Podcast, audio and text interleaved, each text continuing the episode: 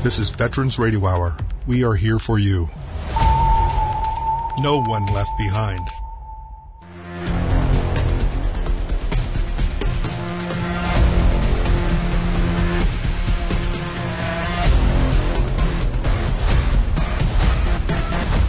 Here's your host, General Grange. Uh, good evening to tonight's program on Veterans Radio Hour. This program is in honor of those veterans who fought, who died at Pearl Harbor, and those who gave it back to our enemy with defeat. Tonight's program is about irregular warfare, IW, who many may say is not so irregular, not so unconventional, especially today or even throughout history. It touches on unconventional warfare, counterterrorism, foreign internal defense, counterinsurgency, stability operations, information operations, which involve psyops or psychological warfare, deception, civil affairs, cyber. So there's many doctrinal terms out there. It's changed since I was in the military through today. We're going to start out just talking about from the corporal up through the general officer and those that support the veterans. And RD, if you could go ahead, give a disclaimer, please. In tonight's program, we are employing open source material with an eye on remaining in an absolutely unclassified mode. So if members of the audience hear terms that they believe are outdated or perhaps not the most current doctrine, we've developed this program based on open source material only. We would like these terms to become familiar to our audience at large, so sit back and enjoy the program. You will hear these terms in basic detail. Thank you, RD. I believe that irregular warfare is a continuous process that never ends. It is always relevant. It shapes the range of military operations and conflict continuum. It has an unconventional character. It is direct or passive. It is used against the government or occupying force. It is irregular by conventional means. It is about influence. It is about defeat. Using irregular warfare conventional warfare, or a hybrid of both, which is quite often the case. The regular warfare is for everyone, all services, and all their branches of each service.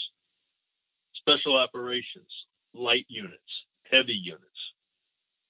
Its use is extremely relevant in the gray areas, the cracks, the seams, the periphery.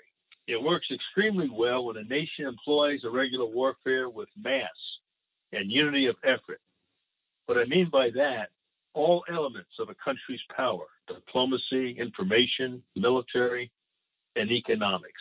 In other words, DIME, D I M E. When all agencies are in the fight together and in harmony, it works very well. The Chinese are expert at the art of irregular warfare. Irregular warfare sets conditions for the short term and for the long term. It is an economy of force tool for engagement. It can enhance warfighting functions. For instance, command and control. It can enhance the unique organization of a command for a particular operation. On information, employing influencing tool sets at the right place at the right time. Fires, applied by air, ground, and sea, those options providing the best effects at the right place and the right time. Movement and maneuver, unique application using terrain, the population of the target area, the disposition of friendly and enemy forces, and the civilian populace, understanding of the enemy, their intent, and lines of effect with return on investment, no different than a business organization protection using soft SOFT, irregular warfare skills like civil affairs, information ops, civil military operations. And last but not least, sustainment, using unique lines of communication, otherwise meaning lines of support. We have some very experienced guests on tonight to share their thoughts on irregular warfare or components thereof. And they're going to focus on not only before and today, but also going forward from their experience. RD, take over. Tonight we have a number of guests with us. I would like to first introduce Mr. Doug Wise, an intelligence professional who will give a background on himself. Doug, over to you. Uh, General Grange and uh, distinguished colleagues, I was uh, commissioned in the military out of West Point. I was appointed to West Point by Senator John Glenn. Uh, served a full 20 years in the, in the military, and the last five years of which I was on detail to the Central Intelligence Agency, where I spent the next 30 years undercover. I had the opportunity to serve in 11 different geographic areas. I spent two tours in Afghanistan. I did two tours in Iraq to include five years there as the chief of station. I was also chief of all operational training for CIA and finished out my career uh, with the Defense Intelligence Agency, and then I retired in 2016. It's an honor to be here. Thank you, Doug. General, back to you to introduce your guests. But next is Dan Morgan, uh, Infantry Officer, United States Army. And Dan, would you tell us a little bit about yourself, please? Good evening, sir, and, and all uh, on the call. I want to take the opportunity to thank you for letting me participate in tonight's uh, discussion, which I think is obviously very critical uh, for today's active duty service members as well as all of our veterans. Um, I am a, uh, a, former military officer in the United States Army. However, I was enlisted um, in Naval Special Warfare Group 1 in the 1980s. Uh, graduated out of Georgetown University, ROTC program, where I also earned my master's uh, program in National Security Strategic Studies. Um, I did retire as an infantry officer uh, with multiple assignments across uh, the 18th Airborne Corps, um, in the 101st and 10th uh, Mountain Division in particular uh, have multiple deployments uh, spanning a total of about nine years in Afghanistan or Iraq, where I rotated back and forth as either a commander or as a operations officer, all the way up to the division uh, level at Regional Command East. Uh, commanded at the brigade level as well. Um, and then my last assignment, I was the senior military fellow at the Council on Foreign Relations in New York City which uh, then I decided to retire uh, based off of some family priorities. Uh, one significant aspect of my background, too, uh, being in multiple geographical areas of responsibilities. I spent uh, many years in counter narcotics uh, in the 90s and the early part of 2000 prior to 9 11, where I was actually serving as General Barry McCaffrey's executive um, and when he was the nation's drug czar. so spent a lot of time from China all the way back, obviously, into Colombia um, and seeing a lot of other national security issues um, outside of just military. And it falls right into what we're talking about tonight. So, again, thank you for having me uh, on today. Well, thank you, Dan. Stay tuned. We'll be right back.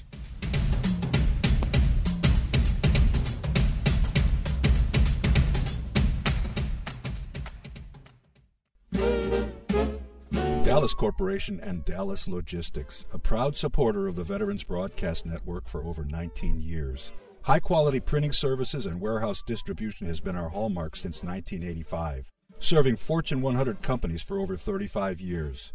Check us out at www.dallascorp.com.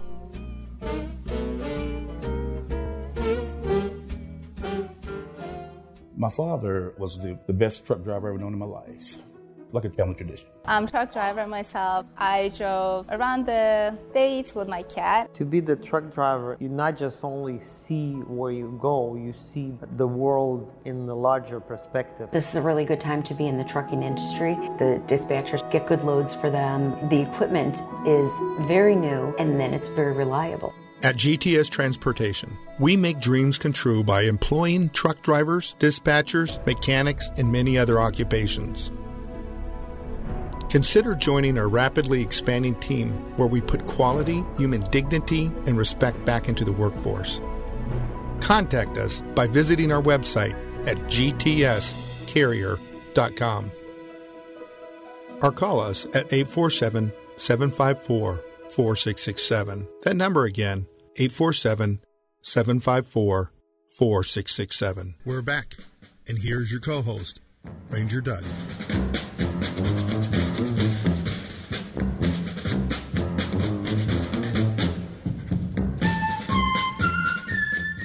Irregular warfare jumps up a level and contains all the other competencies, including unconventional warfare, ability operations, foreign internal defense, counterterrorism, counterinsurgency, and and you can add to that information support operations, which is Chuck's specialty, cyberspace operations, countering threat networks, countering threat finance, civil military ops, security cooperation. So, Doug, you cannot separate the hybrid environment or the irregular environment from the the large scale combat environment because they run together and different threats enemies and such are going to run irregular activities at us while we believe we're engaged in conventional warfare we're very happy to run conventional warfare. We really like the idea of industrializing everything. And although we did a great job in a in a regular way in hybrid warfare ourselves in Afghanistan, everybody knows how we do it.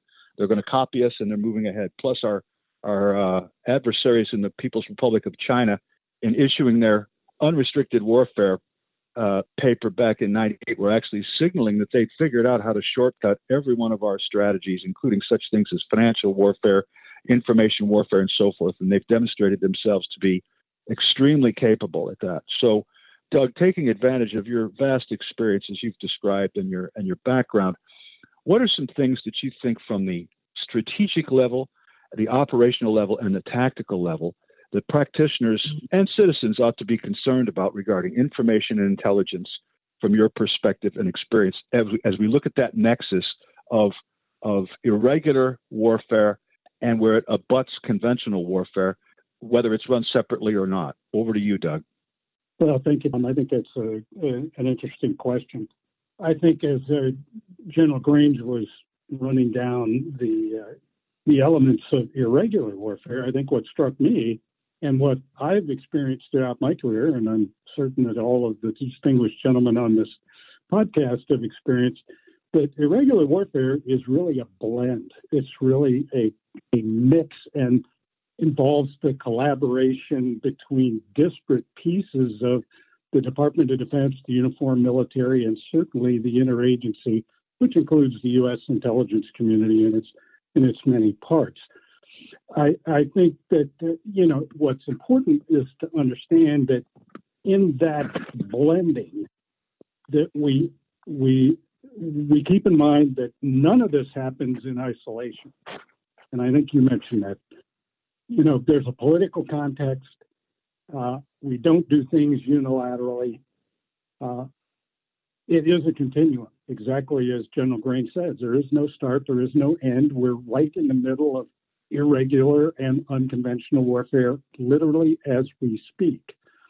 And our adversaries, who have not been distracted by the war on terror, whose nations have not been attacked, and whose nations have not had to invest in doctrine and tactics and capabilities and weapon systems and training and all the other things that have allowed the U.S. military to prevail on multiple battlefields in the war on terror, they have had the time to really study, to understand, and to really develop the capability to integrate their own unconventional warfare with that political context, and they fully understand that those unconventional and irregular warfare activities are not going to be done either, as I said, in isolation or, or unilaterally. They have to be done as part of something greater.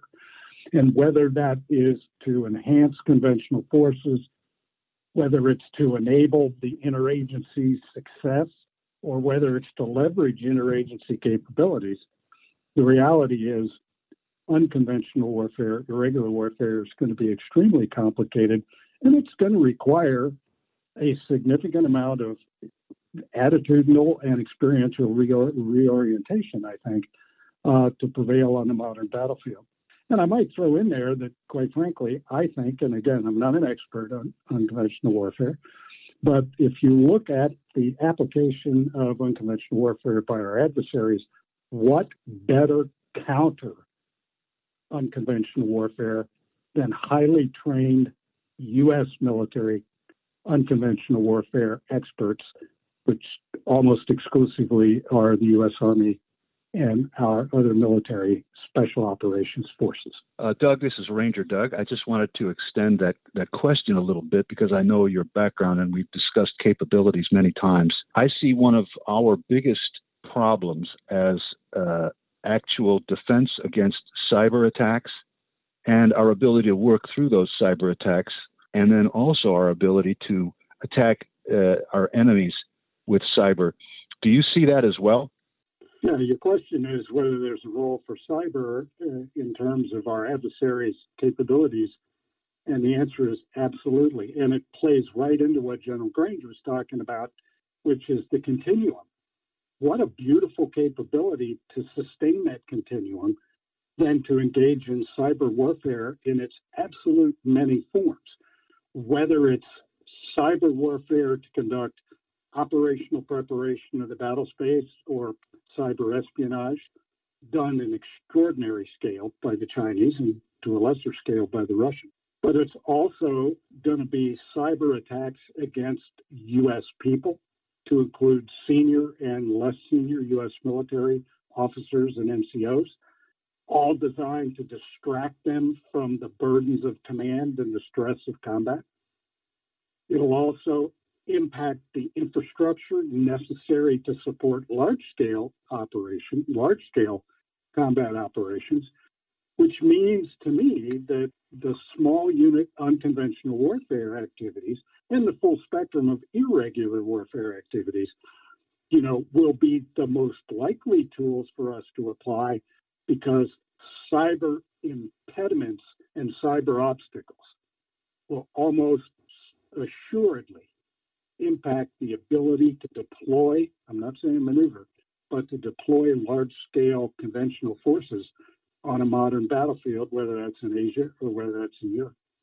That's a great answer. And so also I think what I what I hear you saying is what we've actually discussed in the past that this uh, attack against uh, our cyber capability could extend to uh, the homeland, where we always have thought we had sanctuary, to include uh, the families and the finances of deployed personnel as a distraction, but also combining other aspects of irregular warfare. We might see such things in the home area as attacks against the families that might be kinetic of sorts, kidnappings and other things. Would you say that that also is now on the table given the capabilities of our adversaries?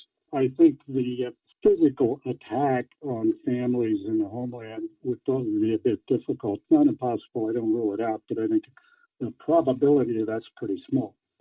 I think the probability of them uh, attacking the homeland and the families of these military officers and non-commissioned officers, I think is the probability is quite high. The destruction of finances, the removal from DEERS, the uh, termination of, of credit cards, the zeroing out of bank accounts, the disinformation aspect, the publication of false court records, false criminal accusations. And, and, and I could go on and on and on. It really is only limited by the imagination of those that are actually conducting these cyber attacks. And it's all designed to do one thing to really undermine the confidence in the citizens of the United States, and more importantly, to distract the senior officers and NCOs from the sacred duty of leading women and men in combat, whether it's large scale combat or whether it's smaller scale combat. The bottom line is this war is already being fought. As General Grange said, this has no beginning, it has no end. It is we're already in the middle of Russian and Chinese unconventional and irregular warfare. Doug, thank you very much. That was a great answer. Appreciate your participation. Would there be anything else that you would care to add about this topic from your perspective? Yeah, I would like to just add a few random uh, comments. And again, I, am a, I'm a little reluctant because, unlike the others on, on this podcast, I'm by no means a, even a student of unconventional warfare, uh, having spent the bulk of my career doing clandestine human operations well, one thing that I can say that I've already said, which is irregular warfare is complex. Unconventional warfare, a subset of irregular warfare, is equally complex. It's complex in its structure, it's complex in its conduct, the capabilities are very complex, and it all requires extraordinary training, a depth of expertise in areas that the United States of America and our military has not had the luxury to become experts in. Quite frankly, uh, our unconventional warfare forces and capability. You, it, will require a PhD in deep area knowledge. It will require a PhD in the politic in the politics, in the strategic aspects, the regional and in the precise location of where we're conducting these unconventional warfare activities. It requires deep, deep, intimate understanding of the politics, not just U.S. policy, but also the politics of the battle space.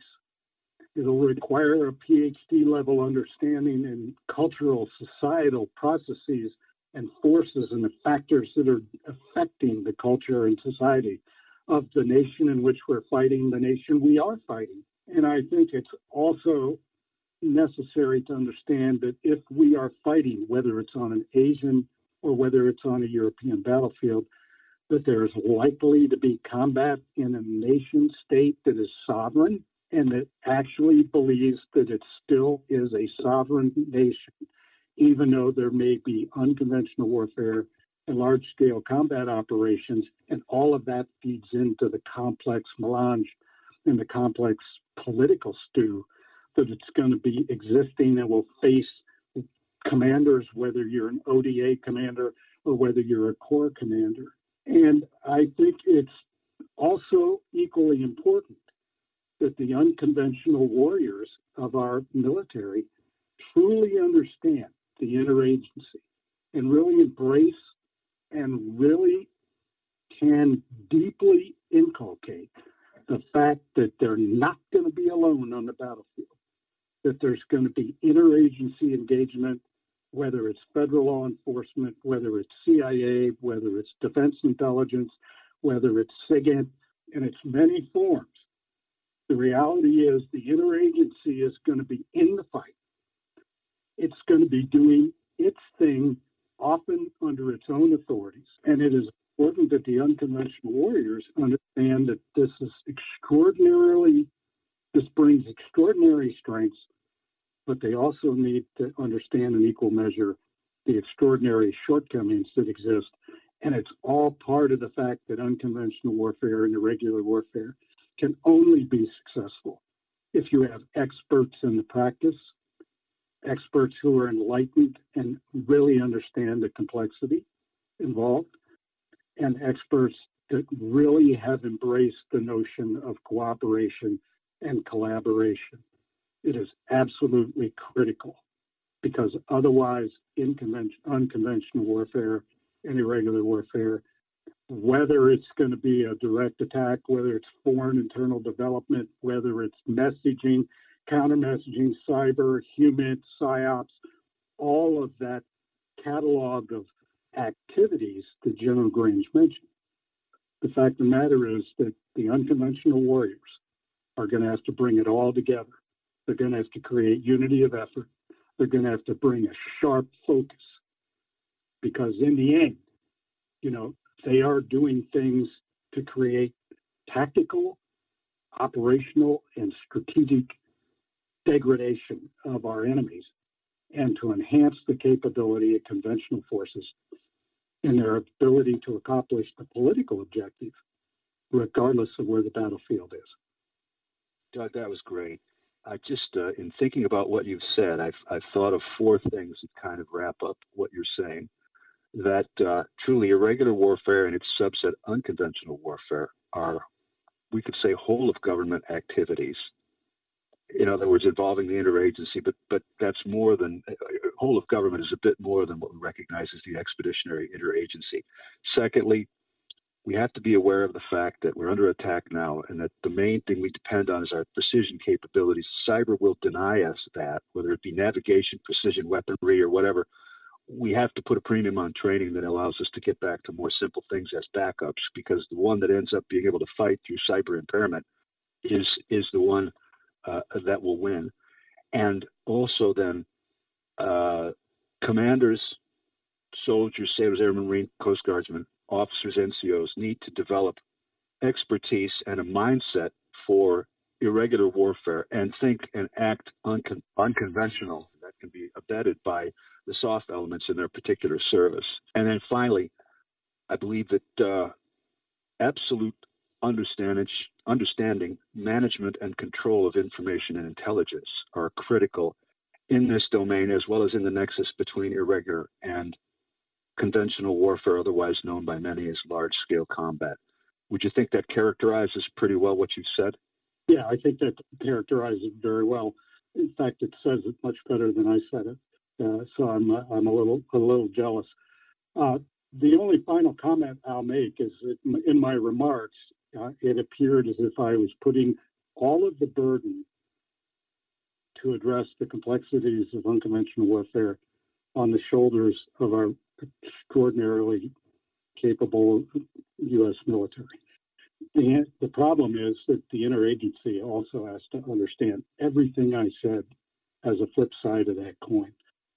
And I don't think that they're very well prepared attitudinally in the training machine or the day to day operations or planning that our whole of government, to use your term, you know, I'm not sure that they've given as much thought. In fact, I might argue that the U.S. military could be well ahead of the interagency and will have to be inspire the same kind of collaborative and cooperative behaviors and unity of effort uh, that we would expect would naturally develop in this kind of environment. But the reality is that both sides are going to have to learn about each other, dispel mythology, to really appreciate the capabilities and not impute evil to behaviors that are countercultural within the interagency or countercultural within the U.S. military.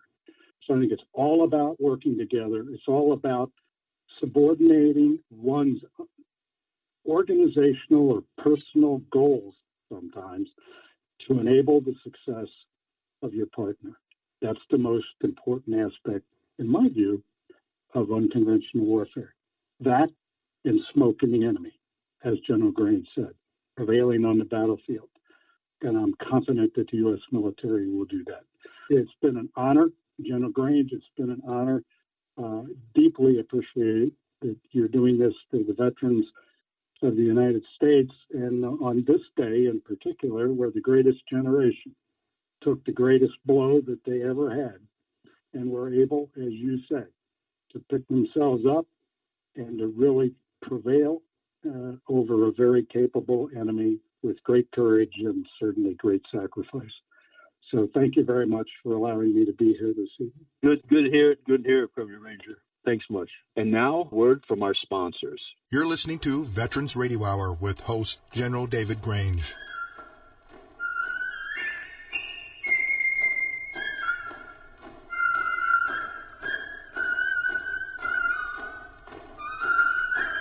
Stay tuned. We'll be right back.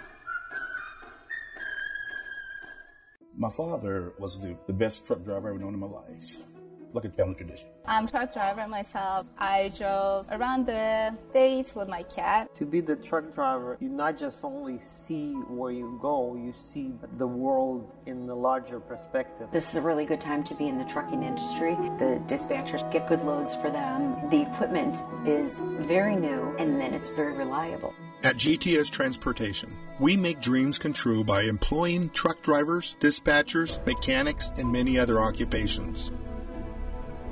Consider joining our rapidly expanding team where we put quality, human dignity, and respect back into the workforce. Contact us by visiting our website at gtscarrier.com or call us at 847 754 4667. That number again, 847 754 4667. Dallas Corporation and Dallas Logistics, a proud supporter of the Veterans Broadcast Network for over 19 years. High quality printing services and warehouse distribution has been our hallmark since 1985. Serving Fortune 100 companies for over 35 years. Check us out at www.dallascorp.com.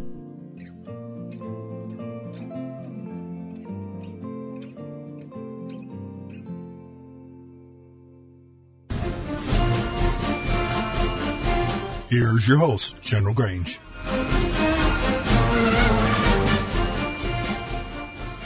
Welcome back to the Veterans Radio Hour 2.0, where tonight our subject is irregular warfare and its applications across the U.S. government. General, over to you.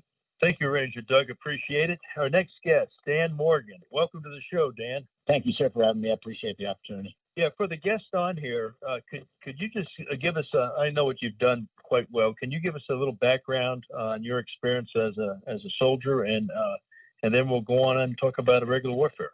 Yeah. So yeah, my name is Dan Morgan. I retired uh, as a colonel uh, of the infantry, uh, Ranger qualified, airborne paratrooper, etc. retired in 2018. spent my entire kids' lives in between 2001 and 9/11 and 2015 deploying back and forth to Iraq and Afghanistan with maybe one year in between each deployment. Uh, an extensive amount of uh, combat experiences as a either as a commander or as an operations officer. That's all I ever did when I was in the in the army on active duty, and, and now I'm a veteran. A lot of lessons learned with regards to the blending of conventional and irregular warfare. Uh, that is the topic for tonight, and and you know I look forward to talking about this uh, some more with you, sir. Well, thank you, Dan. And uh, the country is very fortunate to have you as a veteran in its ranks. You spent a lot of time in Iraq and Afghanistan.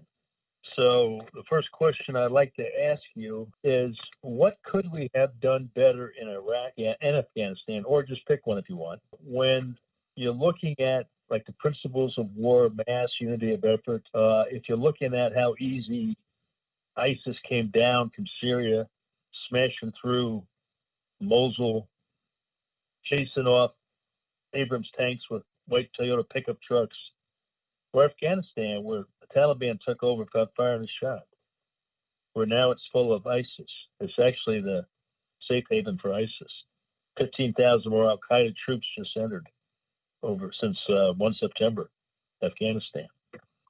Uh, ISK, the atrocities are gone, etc. So when you're looking at irregular warfare, what did we do wrong? Or did we do it right and it just just the way it is? It's just a, a tough set to accomplish. Give us your give us your feeling on that.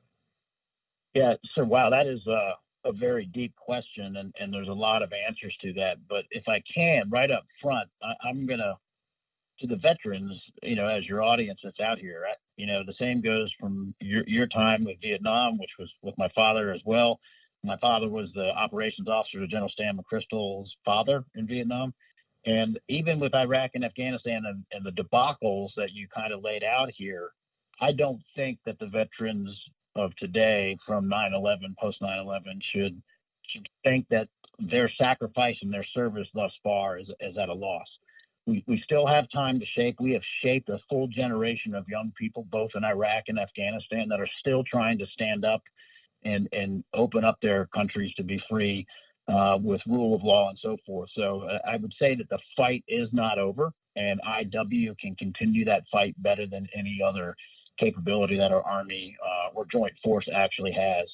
I, I think the the what I think we did in Iraq and Afghanistan was absolutely phenomenal in the blending of conventional warfare and our special operations forces as they came together. Um, I fought alongside of, of those forces every single deployment, uh, where sometimes it was me in an operations center, or sometimes it was actually blood and bone on the battlefield with each other.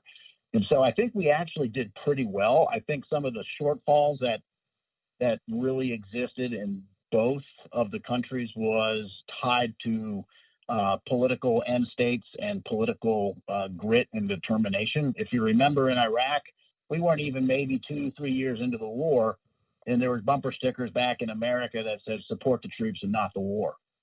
That's not how you fight a war, particularly when you're inside of a nation state uh, such as Iraq or Afghanistan, where the fighting is going to be extremely complex and does require the whole of government approach. And if you can't get the whole of government approach in the execution of you know regular warfare mixed with conventional warfare type operations, you, the, you're set up for failure in a lot of ways. Uh, so I think in some ways we did very well um, at our level, at the operational tactical level. I think the biggest issue that we have right now, we need to take the lessons that we've learned and we need to institutionalize it with regards to our military, our joint force, and then we have to operationalize it without a doubt. Um, we have not institutionalized it. I, I am very concerned, uh, although I agree with great power politics in China and Russia. Um, I believe in the old theory of Mackinder, who talks about the, the heartland of Europe and how you can control almost the world as a superpower if you own all of that, particularly with Eastern Europe uh, and Ukraine. I think that's without a doubt the case, but the appetite for conflict or war and nation state, interstate nation warfare is not there for the American public. So that means that in, irregular warfare is absolutely critical uh, for us to actually influence, shape, deter, and then, when ready, defeat the enemy through violence on the battlefield. And and that's where I think we kind of are as a nation right now. And I think irregular warfare is absolutely probably the pillar of, of what we need to pay attention to for the future. Well, I really appreciate your rundown on that. I know it was a tough question in a way because I've been thinking about this hard myself. I think you told me uh, you have nine years total, something like that, deployed Iraq and Afghanistan together. Yeah, combined, yes, sir. Yeah, that's. Uh, I mean, you you have boots on the ground. You you've seen it uh, up and down the ranks, uh, and uh, obviously dealt with political and the interagency components of, of those two fights. Let me uh, let's turn it over to Ranger Doug. Ranger Doug, uh, you're up, my friend. Roger, uh, Dan, that was brilliant. So let me ask you to think about what you said about institutionalizing and learning from what we did, but then project forward into the world as we see it now, with what's developing in Europe, what's developing in the Far East. Although we've been fighting mostly in a regular fight with counterinsurgency, stability, counterterror, information ops, Afghanistan, Iraq, and other places. How do we take that and, like Pershing did after chasing Pancho Villa, translate it into success in World War One? How do we take that experience and move forward, understanding this whole of government animal, to be effective and win uh, against the situation that we face? And just if you could maybe think of three things. If you have more, that's great. But what would be three things that we could do to profit from what we've done well or perhaps not well to move ahead and win in the new environment? Yeah, you know, I think that's a very good question too. Narrowing down to three things is obviously pretty challenging in of itself on a on the. We well, could do more. I, I would. Well, uh, yeah. So I would tell you that you know I think people have heard this, um, but when General Grange brought up the fact that I've kind of had the spectrum of my deployments from, you know, and then you even add my my time. He's a platoon leader, and out of Vicenza, I was in in Bosnia right away. Um, you know, so it data information is the new oil, so to speak, and it is absolutely overwhelming for us to understand what is actually happening on the battlefield. And I say battlefield with the context that, you know, from a political stand, diplomatic standpoint, informational standpoint, military standpoint, and economic standpoint. And you have to understand that as a as a military officer and NCO um, at every level because you're working inside of a village all the way up to a large region, if not a state. You go back to Iraq and General Petraeus uh, making independent uh, initiative decisions with regards to the border between Iraq and Syria and commencing uh, with trade operations at the very beginning of Iraq. So the, the character of conflict is rapidly changing, and, and all of our forces have to operate in this gray area. And, and that is something that is going to require what we have discussed earlier tonight on the whole government approach. And I think that is an institutionalization that needs to take place within our military that we are able to educate through, you know, professional development courses and so forth with regards to our deploying forces that understand gray area conflict and how to be able to exploit the irregular warfare capabilities that exist um, inside of our special operations forces, which need to be more readily available and training and partnering back at home station to actually be able to execute those. And that requires changing our quote unquote MTO um, mission statements and so forth, so you can actually then allocate appropriate funds to be able to do that training. Uh, so I would say number one, the, char- the character of conflict is changing. You need to understand that um, that gray area, and it's a broad educational approach. Uh, certain people will go deep on certain things. Um, it does require the whole government approach to shape and influence and deter. So that way, there needs to be outside of the military cross organizational type uh, uh, training and awareness. And then the last thing is, is we can't forget. And I know this is I'm preaching to the choir here with, with the veterans and, and y'all on the on the phone today. Is in the end, we have to extend the operational reach of a ground tactical commander to break the enemy's will to fight. Period. And restrictive ROEs um, have got to be carefully managed so that way commanders have the flexibility to bring the violence that they need to bring to bear to break the enemy's will. Um, I have great examples of those, and a real quick one is when I went in as a battalion commander, where I deployed 90% of my battalion, but I was doing advise and assist irregular warfare type missions on a day to day basis. But I watched and observed 10 to 15 enemy putting in IEDs on Highway 1, and I fired artillery rounds for about 30 minutes and killed or wounded all, if not 90% of them, based off of intel that was gathered later. Within minutes, I got a phone call from senior officers asking me why I didn't fire illum to chase them away. And my only answer was I wasn't going to send my troops down there to clear it when I could kill them with artillery that's a mindset that can't be let go and cannot be forgotten because the inherent trust that soldiers and sailors and airmen and Marines have in their commanders and their senior NCOs is that they're not going to be left behind on the battlefield. And that's something I think that we still got to pay attention to. That's brilliant. Uh, just to, wrap up uh, a little bit on what you said, and I know you'll have more to say. I think we're faced by a situation, as I described earlier, like Pershing was. He's there chasing Dia he gets the job by default because the guy in front of him dies. He also gets promoted to general officer because the guy in front of him dies. He's got to integrate the radio, the tank, the plane, the truck, the repeating rifle, and then go to Europe and watch them and see what they're doing wrong. And he devises a concept he calls fire and maneuver. The whole American army trains for it in a few months, and when they go in, they rip the lines open, and World War One is over in weeks. When in fact the Germans thought they were settling in for a siege and would still win. I think that's the approach that we have to think of, and the and the agility of Pershing's mind was the thing that has to be there in a commander. And yet, though, like our previous guest mentioned, we in the military have this great education, training, operational experience. We're going to have to go out with the interagency, the whole of government. We're going to have to educate people and learn how to do things through, with, and by them because they will not have the capability or the capacity to do it themselves. What do you think of that as a postscript?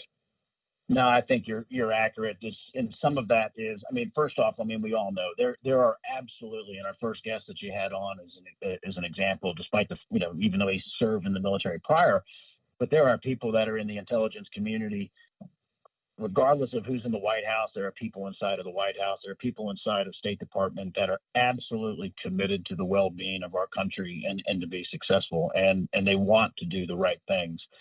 And so I think that that has to be recognized by that. But I think you're absolutely spot on with regards to what you said in, in that comment because DoD in the end is is allocated most of the budget. We have the planes, trains, and the automobiles. We have the ability to extend the commander's operational reach through technology and combat, and we can use it for multi different purposes as well to enable a whole government approach. You know, with with regards to the technology that's out there today um, in bringing multiple intelligent sensing capabilities to the battlefield in the gray area prior to actual combat operations in order to prevent us deploying to the field. And I think that other conversation about cyber is spot on. You know, imagine trying to mobilize and deploy Second Ranger Battalion, First Special Forces Group, and the Stryker Brigades at a Joint Base Lewis McChord when you have to put them on railways and you have to get them up down the highway and you have to get them to multiple different ports, all of which are vulnerable to a cyber attack to prevent a mobilization and a deployment on a timely manner. It's a very complex time from from a military installation in CONUS to where you actually have to be um, on the battlefield, whether in the Asia Pacific or the European landmass. That's great, Dan. Thank you. General, over to you. All right, Dan. Well, really appreciate you being on the call tonight. Uh, great comments, and uh, the mobilization thing, at the cyber at the end was a was really a good one because I don't think many people think about that that are out of uniform today whether they were in it before or never wore one. uh, but it's a big deal, uh, and especially the, the civilian network throughout the country, uh, how vulnerable that is. But just, I want to just quick 30 second summary um, that when you look at Central Asia, when you look at, uh, for instance, Iran, Pakistan, China, Russia, you look at uh, what's going on with Russia with Ukraine right now again. You look at China saber rattling with Taiwan as a few examples. Uh, right now is an opportunity to enhance IW aggressively with the unity of effort of the nation because those things are not going away. And they're the gray, they're gray areas. Central Asia is a very gray area. But a lot of things are going to happen out of this thing in the next six months, and we have to be ready for it. Dan, you don't get to respond to my next comment, but who on killing the enemy on Highway 1 uh, and using your initiative and, and balls to do so. The hell with the illumination. Well done. Thanks for being on the show tonight. I appreciate it, sir. Look forward to talking to you soon. Roger that. That was really great. I'm going to pause for a moment to recognize our sponsors. We'll be right back.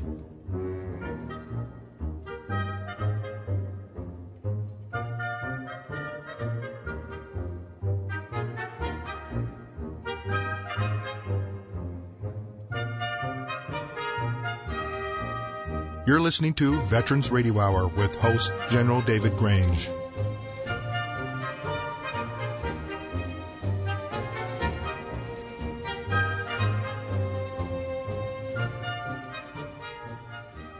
Dallas Corporation and Dallas Logistics, a proud supporter of the Veterans Broadcast Network for over 19 years. High quality printing services and warehouse distribution has been our hallmark since 1985 serving Fortune 100 companies for over 35 years. Check us out at www.dallascorp.com.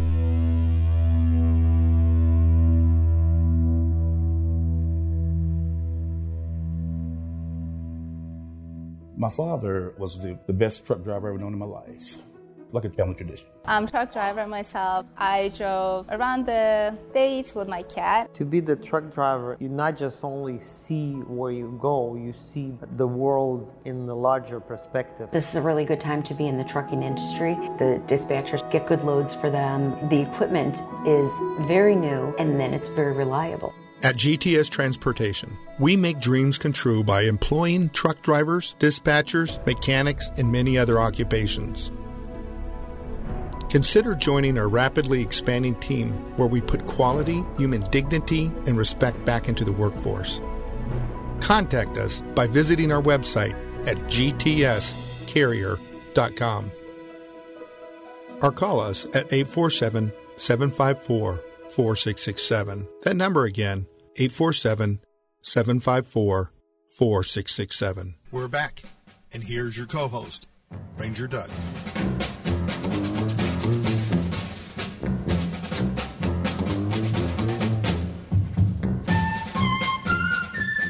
Welcome back to Veterans Radio Hour 2.0, where tonight the topic is irregular warfare and moving into the future against multiple threats. Over to you, General. Thank you, Ranger Doug. Uh, our next guest is uh, Chuck de Caro, service in the military special forces.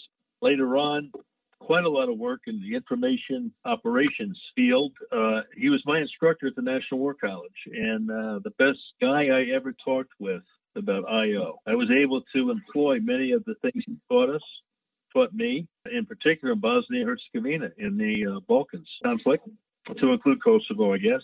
And uh, if it wasn't for him, we wouldn't have been able to leverage all those IW tactics, techniques, and procedures. So, Chuck, welcome to the show, and please tell us a little bit about your background. Thanks, Dale. Appreciate it. And just to return the compliment, you're the best student I ever had because you immediately took the lessons I gave you and employed them. So, thank you. Um, you mentioned my background 20th Special Forces Group in the Guard. Uh, later went on to do the same kinds of strategic reconnaissance for a guy named Ted Turner in the early days of CNN. And that's where the beginning of information warfare started when I realized that as a 33 year old reporter, I could push around governments because I had a global information system behind me. And starting right about the military effects, uh, of that kind of information.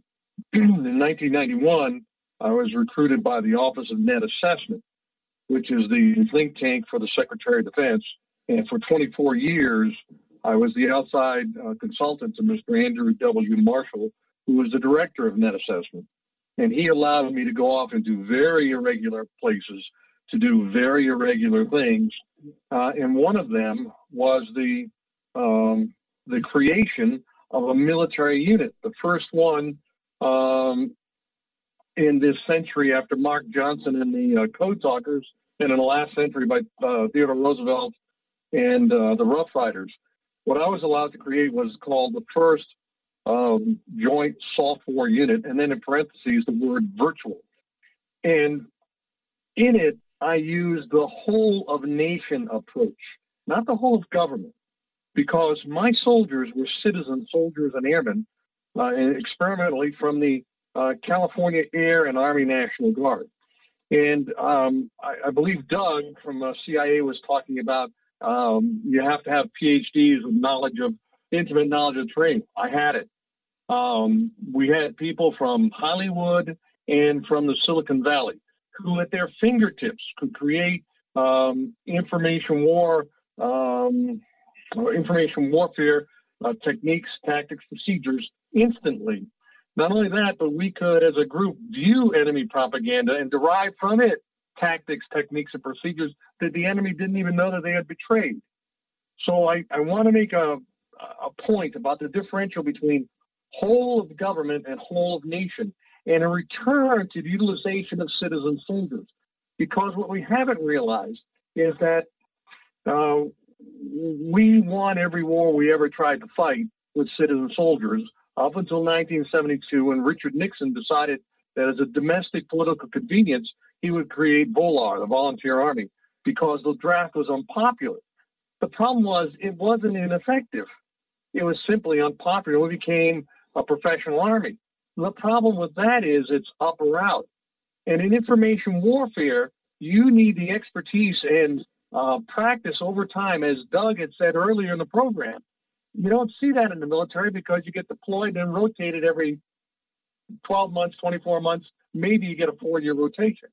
When if you look at the enemy, in this case Chinese, they are in it in information warfare, whether it's whether it's um, deception, propaganda, etc.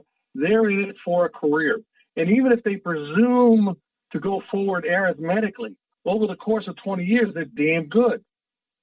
We need to understand this. We under take a line from Shakespeare, who once said, "The fault, dear Brutus, is not in the stars, but in ourselves."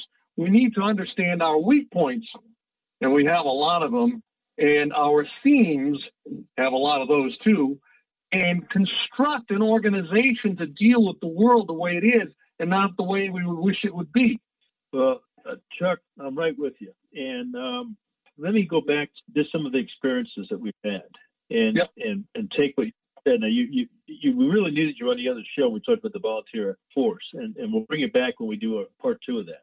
So don't let us forget because we need you on that show to give that perspective again. Uh, okay. I want to ask you a question. Our enemy, whether it be our enemy that's employing unconventional warfare, IW, UW, IO against us, uh, or even, you know, um, taking on their conventional forces, whatever the case may be. What I have seen, and actually you taught me this, the enemy is sometimes sometimes dumbfounded because he expects certain things from us on deception. Right. Right? On psychological warfare, yeah. on uncanny maneuver and things. And and right. that's because you know, either former former uh, Soviet sphere countries or those that they trained. And that's what they do. And they're dumbfounded at times that we don't do it more than we do. And I also and you told me that, and it's very true. And I also feel that they, they don't have respect for our commanders or for our leaders, whether it be political or military or agency, if we don't use IWNIO properly. But yet the, the problem is here the, the military today does not recognize the difference between education and talent deception, for instance, is a completely nonlinear field. You can't take a field manual and go one, two, three, four, five, boom, and deceive the enemy. You need corkscrew brains to do it. Let's take example in World War II of uh, the man who never was, Operation Mincemeat. There were two, three wild men, including Ian Fleming, who dreamed up the plot of taking a corpse, floating it into Spain, getting it into the hands of the Gestapo, and faking the Germans out about where we're going to land in Sicily. You can't do that out of a book. That's a talent. And we have yet to recognize that throughout our military the difference between talent and education. Once we recognize that, and I was able to do that in my composite guard unit that Mr. Marshall let me create, I could find talent and keep it. And this talent would go on, information warfare talent, in their civilian occupational specialty at world class levels. The only difference between Hollywood and the military is Hollywood does IW for profit, and we do it for policy. But all the principles are the same. But Hollywood recognizes talent and pays for it. We don't. We think that one um, MOS is exchangeable exactly for another. Well, that may work with a mortarman or a machine gunner, but not for large scale strategic deception. So, how do we improve our IO? Well, I've already demonstrated this. The, talent is already out there. It just happens to be in the Guard and Reserve. When we went to a draft, oh, I'm sorry, went from a draft military to a volunteer military, we did it at the cusp of the information age and the height of, of the machine age. So we still have a pyramidal bureaucracy reminiscent of the machine age, and we teach soldiers to put round hole, round pegs in round holes. Now, in the guard, where you've got people who don't have to be there and who want to serve and who have non-linear professions, you can take that and, and operationalize it on a strategic level instantly. Instantly. We've done it in prototype form. The problem with this, Dave, is you got to stand doctrine on its head. And you who've had experience trying to do this understand how hard that is. No, it's very hard, but you did give a good example. That's one, one of many, many, many. We don't have time to go into others, but on the guard, uh, the citizens approach good way. I'd like to turn it over to Ranger Doug, give him an opportunity to uh, talk with you a bit. Well, Chuck, uh, you know, we talked about whole of government. It seems to me that one of the things that we are lacking in our whole of government at this point is the thing we used to call the U.S. Information Agency.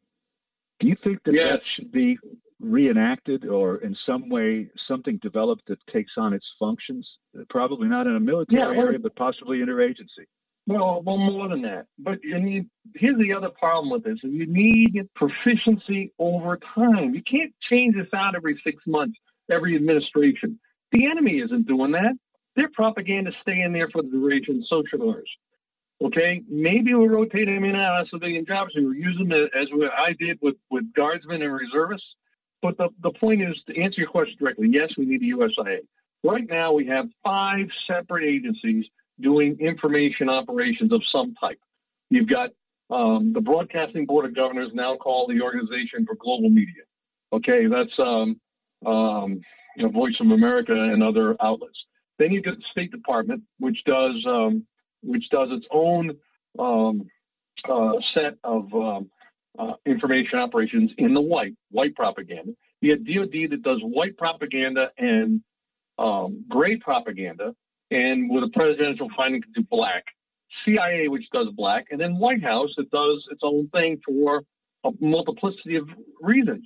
The problem is none of this is standardized. They don't all go to the same schools. I mean, if we if you look at the way the um, uh, military aviation is organized, we have common standards. Everybody goes to helicopter school at Fort Rucker. Everybody goes to artillery school at Fort Sill. So we all understand the basics and the same metrics. We all use meters. It's not the same in information warfare. Everybody uses a different set of measurements of how well they're doing.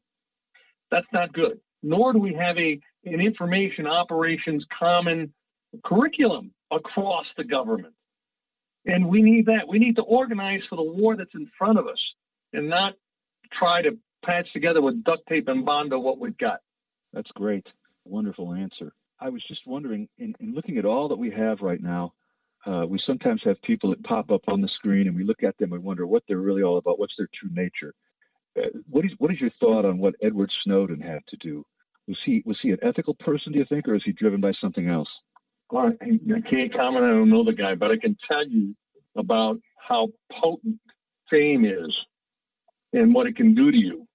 Um, and so he might like that. You know, you get a taste of power and you become world famous and, you know, um, maybe you continue to do those things and take the risks that Snowden's taken. But I, you know, I, I, can't tell you because I don't know a guy. But I can tell you about Dave Grange. I can tell you about having the balls to operationalize ideas I'm giving him over the telephone while he's over in Bosnia and turn it around and and have an effect. The problem is he he looked at doctrine, looked what was going on in front of him, said doctrine doesn't fit this. Let me use Chuck's idea, and presto, it works. Sometimes we are constrained too much by being literally indoctrinated in the way the army has to do things or the way the military has to do things. And we're back to the difference between education and talent.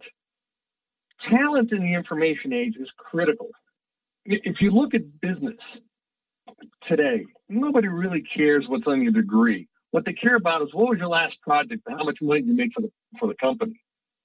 You know, the the if you look at Microsoft or Google or, or any of the other large information companies, they aren't pyramidal in this structure. They're more like a pancake you know, and and that you can still see the batter stirring around in the flat pancake.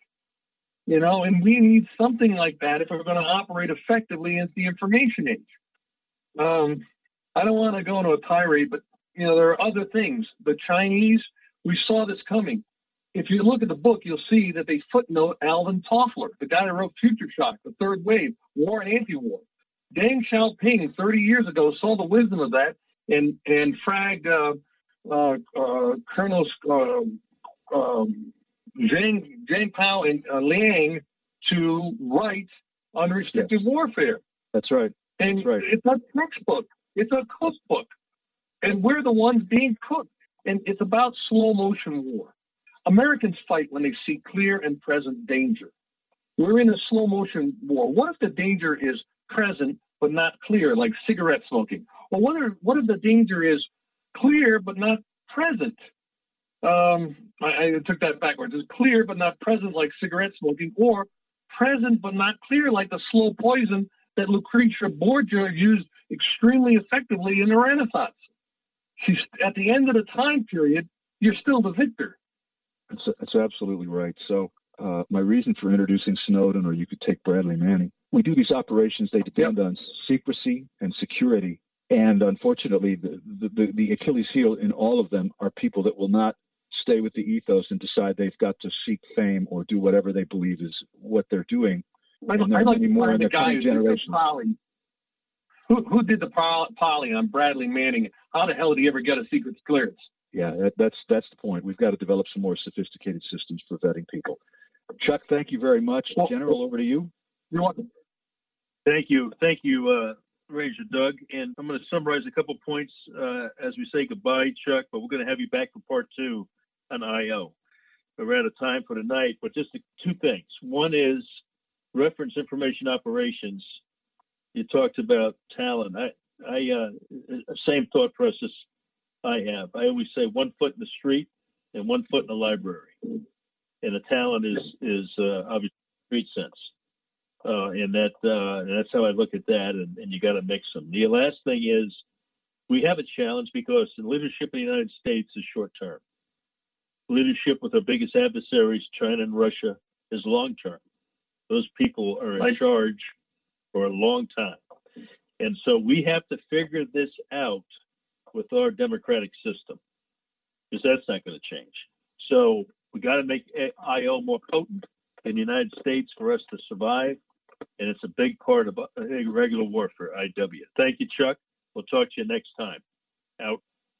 Well, thank you, veterans, and thank you, supporters of veterans. Uh, listen to our, our program tonight on irregular warfare and moving into the future. I think you can see from our guests, there's some powerful, powerful Americans that know this stuff and know how to apply it And we just have to get everyone involved and whole a nation to do this properly. As you know, we already covered, uh, as we started Veterans Radio Hour again, 2.0, 9 11 plus 20 years. And that same show, we covered PTSD and TBI. Second show, we covered the POW MIA. And, and I think, importantly, those doing something about it. And then we talked in program three, stay at home or base abroad. We covered the old, old volunteer force.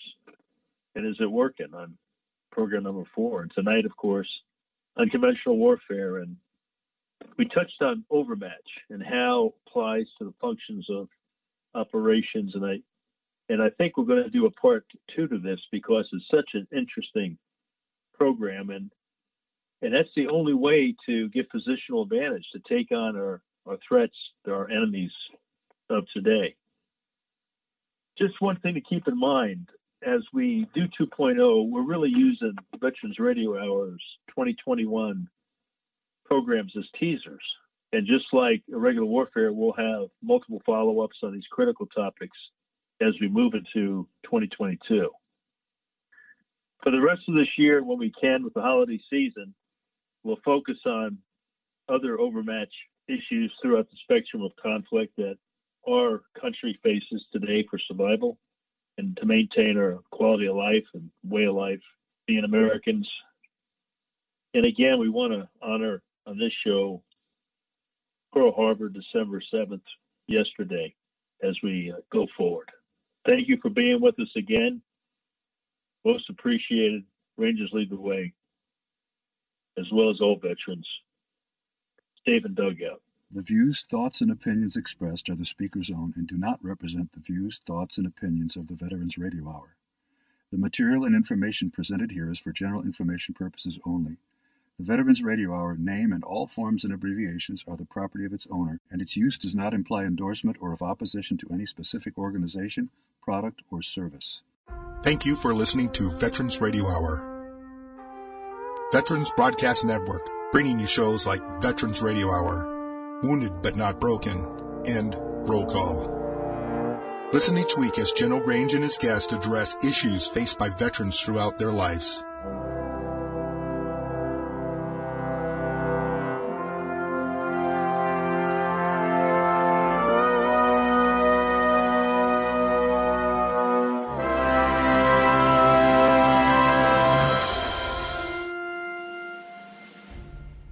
My father was the, the best truck driver I've ever known in my life.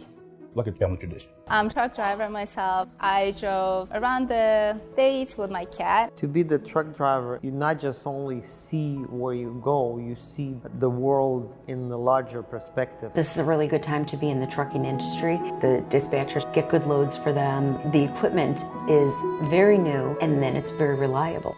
At GTS Transportation, we make dreams come true by employing truck drivers, dispatchers, mechanics, and many other occupations. Consider joining our rapidly expanding team where we put quality, human dignity, and respect back into the workforce. Contact us by visiting our website at gtscarrier.com or call us at 847 754 4667. That number again, 847 754 4667.